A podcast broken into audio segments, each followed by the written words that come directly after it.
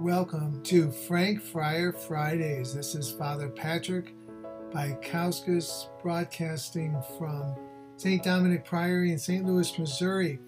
And I was going to talk today about the uh, 20th anniversary of the um, tragedy on September 11th, but I think I'm going to do that next week because it's sort of involved talk tying in some of my experiences as a missionary of mercy.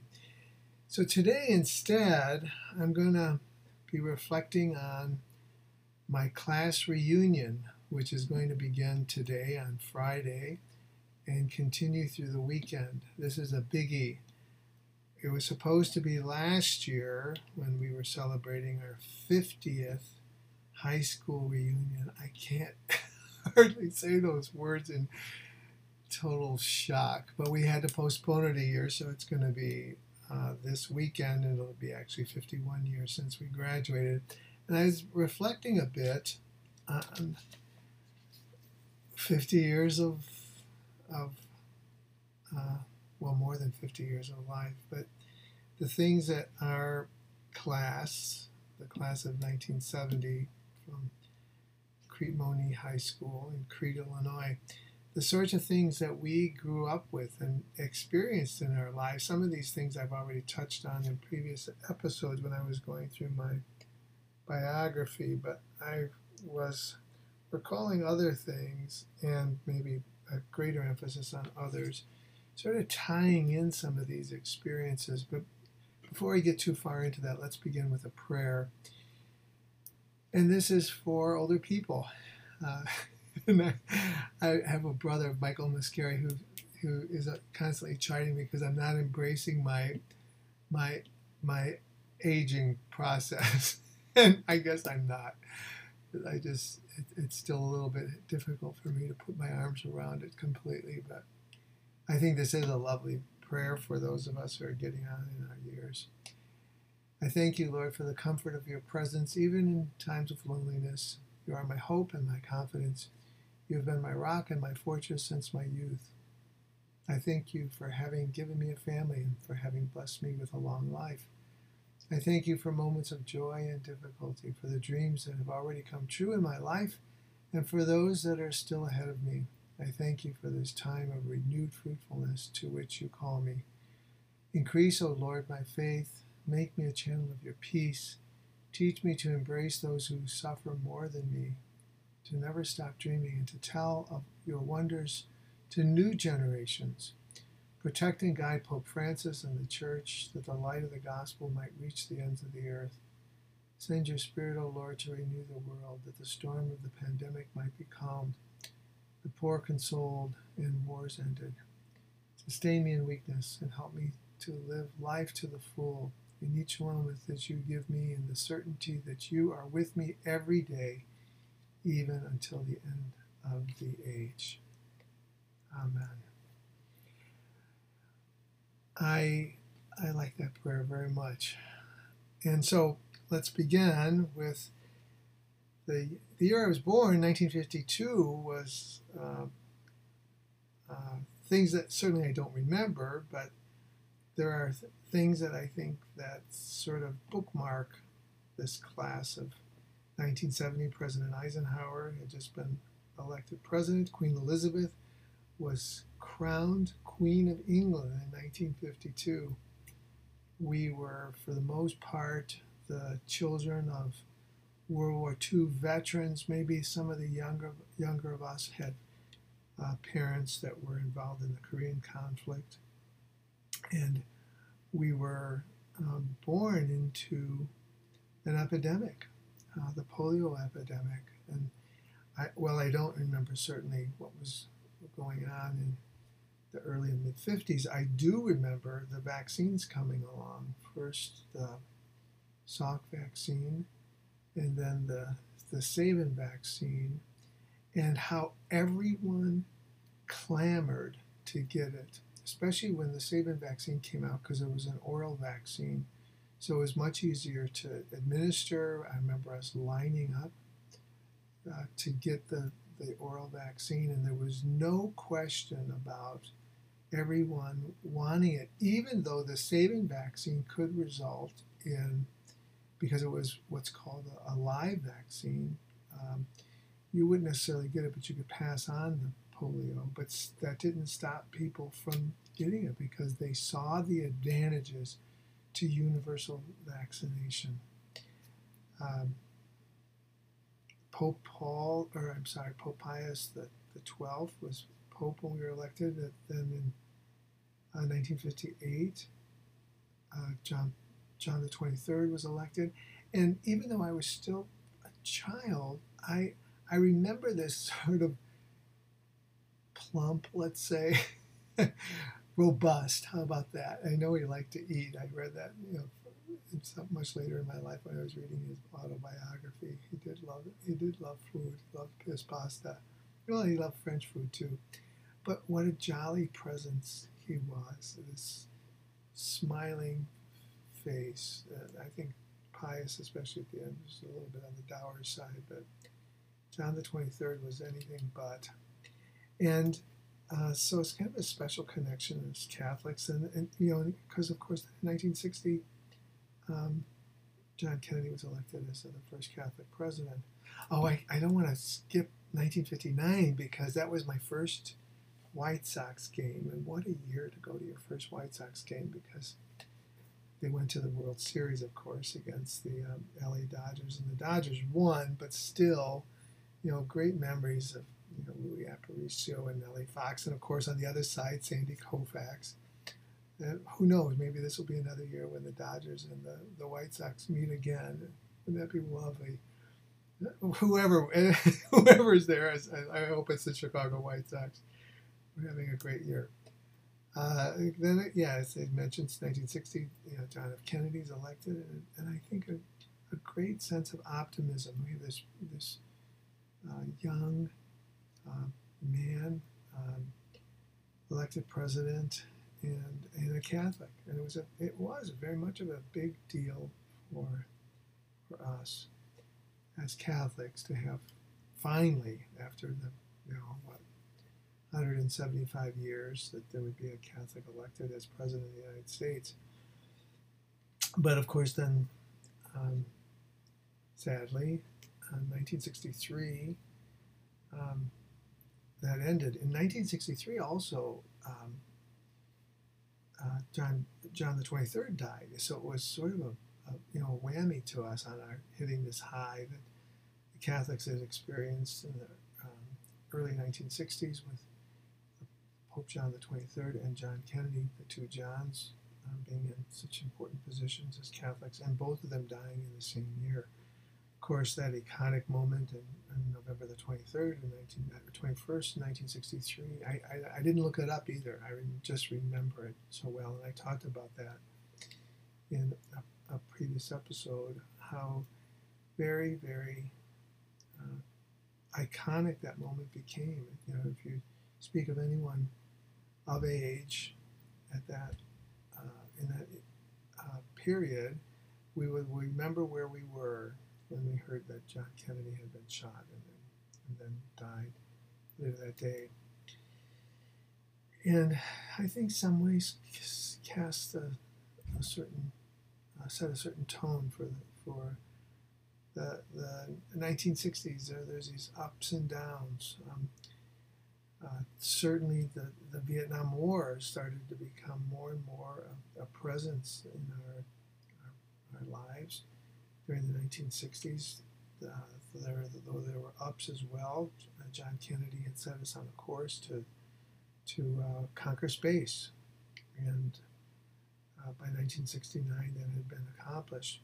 But the intervening periods were marked by a lot of a lot of challenges in our in our world. I, in high school in the 1960s, I remember very well uh, the, the convention going on in 1968, uh, uh, in the Democratic Convention in, in Chicago, and all of the violence that occurred there, uh, setting the stage for more violence uh, in our country.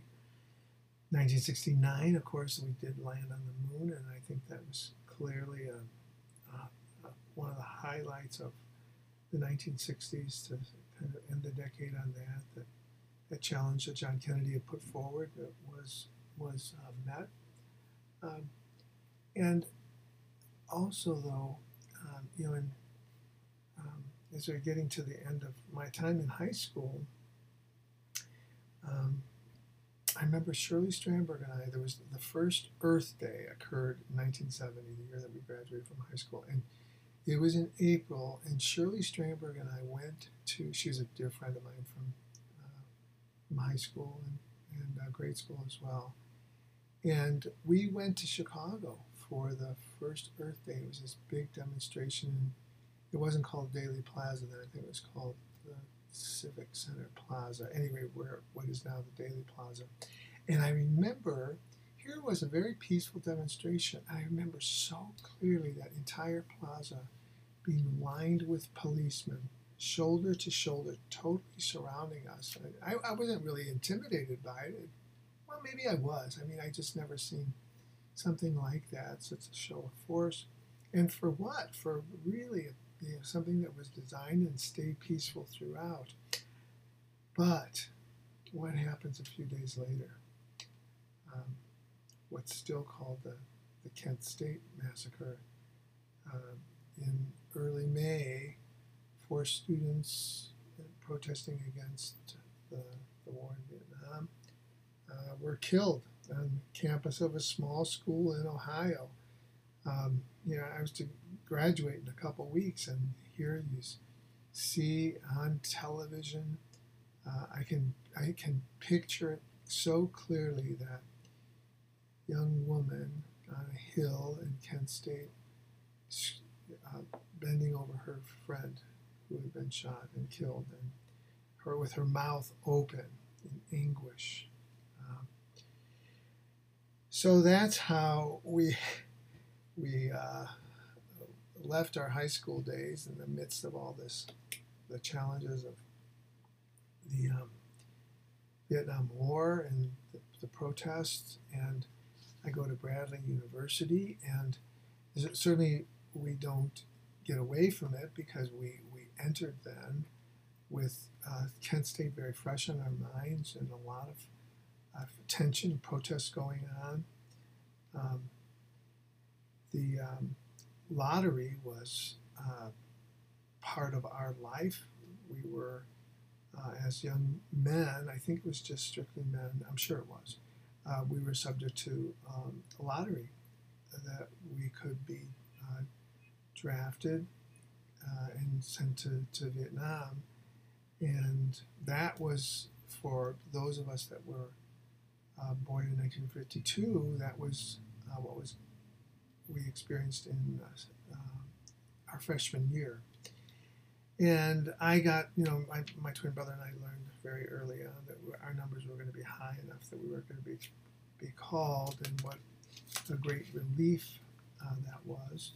But still, um, very, very, very scary time, and that continued throughout our entire college career. The the, the lottery ended with our uh, ending uh, in college, and then the Vietnam War um, wound down. It it finally um, ended in in um, uh, the mid 70s. Um, you know the the um, uh, other thing that occurred, of course, during my time in college was uh, the Watergate break-in, which was in 1972. I wasn't in, as involved in politics then, but certainly came to be uh, much more uh, uh, immersed in uh, political life. But when I moved to Washington D.C., but you know, it was interesting. I looked this up because I thought, gosh, you know, that Watergate. I, I, I wonder how many people actually know what happened at Watergate. I'm not going to go into all that. There was a break-in at the, the Democratic headquarters. It was engineered by the, the, the Nixon campaign. But you know that there's almost 400 things, scandals, always scandals, with the word gate after it, all starting with that Watergate break in. Gosh, can't we come up with something more creative? And it's not just in the United States, there's probably just as many things in, I was looking at this in Scotland and in Africa and Asia and South America, all over, ending in gates. I mean, come on, people, let's get let's get a little bit more creative.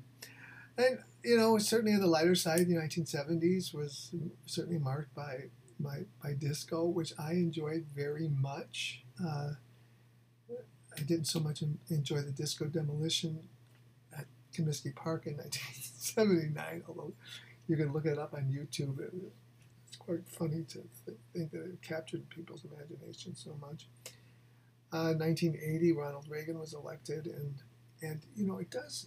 Um, I think in, my mind, there's there's sort of uh, peaceful period, except for the fact that one thing that the 1981 the AIDS epidemic began, and certainly a very uh, difficult and traumatic time uh, for um, many people then trying to understand that. And of course, 1981 that was exactly 40 years ago this year, and it went unmarked that I recall. I don't remember anyone really commenting much on the fact that it had been 40 years since it had first been identified, and here we are. Um, for those of us in my lifetime, we were born into a pandemic, and then in the midst of our uh, lives, then um, is this, this another pandemic that still has uh, 35, 40 million people living uh, with AIDS uh, worldwide. Still something that we're dealing with. Uh, 40 years later. Certainly, the you know I think the, when we look at the highlights at the end of the 80s, and I think maybe that's why we wax so nostalgic about the times of Reagan because we saw the collapse of the of the, of the Soviet Union. Um, we saw um, uh, Tiananmen Square in 1989. Uh, apartheid ended uh, at the end of the 1980s. But then um, uh, we have the experience of the Gulf War, and thankfully, albeit um, very brief, I think that we are, um, when we, you know, I, I, of course, my career in Washington, D.C. ended with um, the first Bush administration. So uh, when Clinton was sworn in 1993, I then returned um, home to Illinois, as many of you know, and uh, began a, really another political career there. Um, but you know, it, it, it is, I think, a telling comment on. Many of you know I worked in public administrations, but the last time that we had any uh, surpluses in the United States federal government was between 1998 and 2001. Uh, and it wasn't a Republican that was president. Um, the, uh, the the challenges that we're we're, that we're facing now uh, continue to, I think, be um, uh, challenges that we've seemed to face throughout my lifetime with with now a new pandemic and something that we marked um, 50 years ago, uh, plus uh, was Earth Day, recognizing, uh, I think, um, in for, for some people, mind if you look at the the, the, the, demonstrations that occurred on Earth Day in 1970, there was a there was a, a very significant awareness that we had to do something about our our our environment, uh, and what have we done in the last 50 years. Um, you know, there was a, a, brief period during the, the, the, Clinton administration when we were talking about peace dividend, dividends. That's what those surpluses were called, peace dividends. That the, you know, the, the Soviet Union had collapsed and, and the Chinese seemed to be on the ropes as, the Tiananmen Square, although that was short-lived. But um, we we we continue to face these these pandemics, and we've hope, hopefully not lost sight of the things that we need to do as people concerned about the future of our, our, our, our nation and our world. And how do we respond as Christians? Sometimes I feel like we um, we get exhausted and forget that we are still called to uh, recognize that no matter what age we are, uh, our call as Christians is to continue to respond uh, to to those who are poor and who those who are continuing to, to suffer from AIDS and now the, the ravages of the, the coronavirus pandemic and how are we going to respond to that and how are we going to respond to food shortages and other impacts that are going to result because of global warming. I think now more than ever it calls us as, as Christians to be to be witnesses and, and I mark this my 50 years as a um, graduate of, of High School and look at the, our our history and and what brought us together and what continues to bring us together. The, the highs and the lows maybe the, the lows often stand out but there's been there's been great successes as well but there needs to be more. And we I think as as people who I hope are called to, to love one another in a very um, a very concrete way we'll continue to demonstrate that throughout our lives, however we may be called to, as that, that prayer I, I, shared with you at the beginning, that uh, hopefully we will continue to bear fruit in building up our, our communities and our country and our world. God bless you all. See you next week.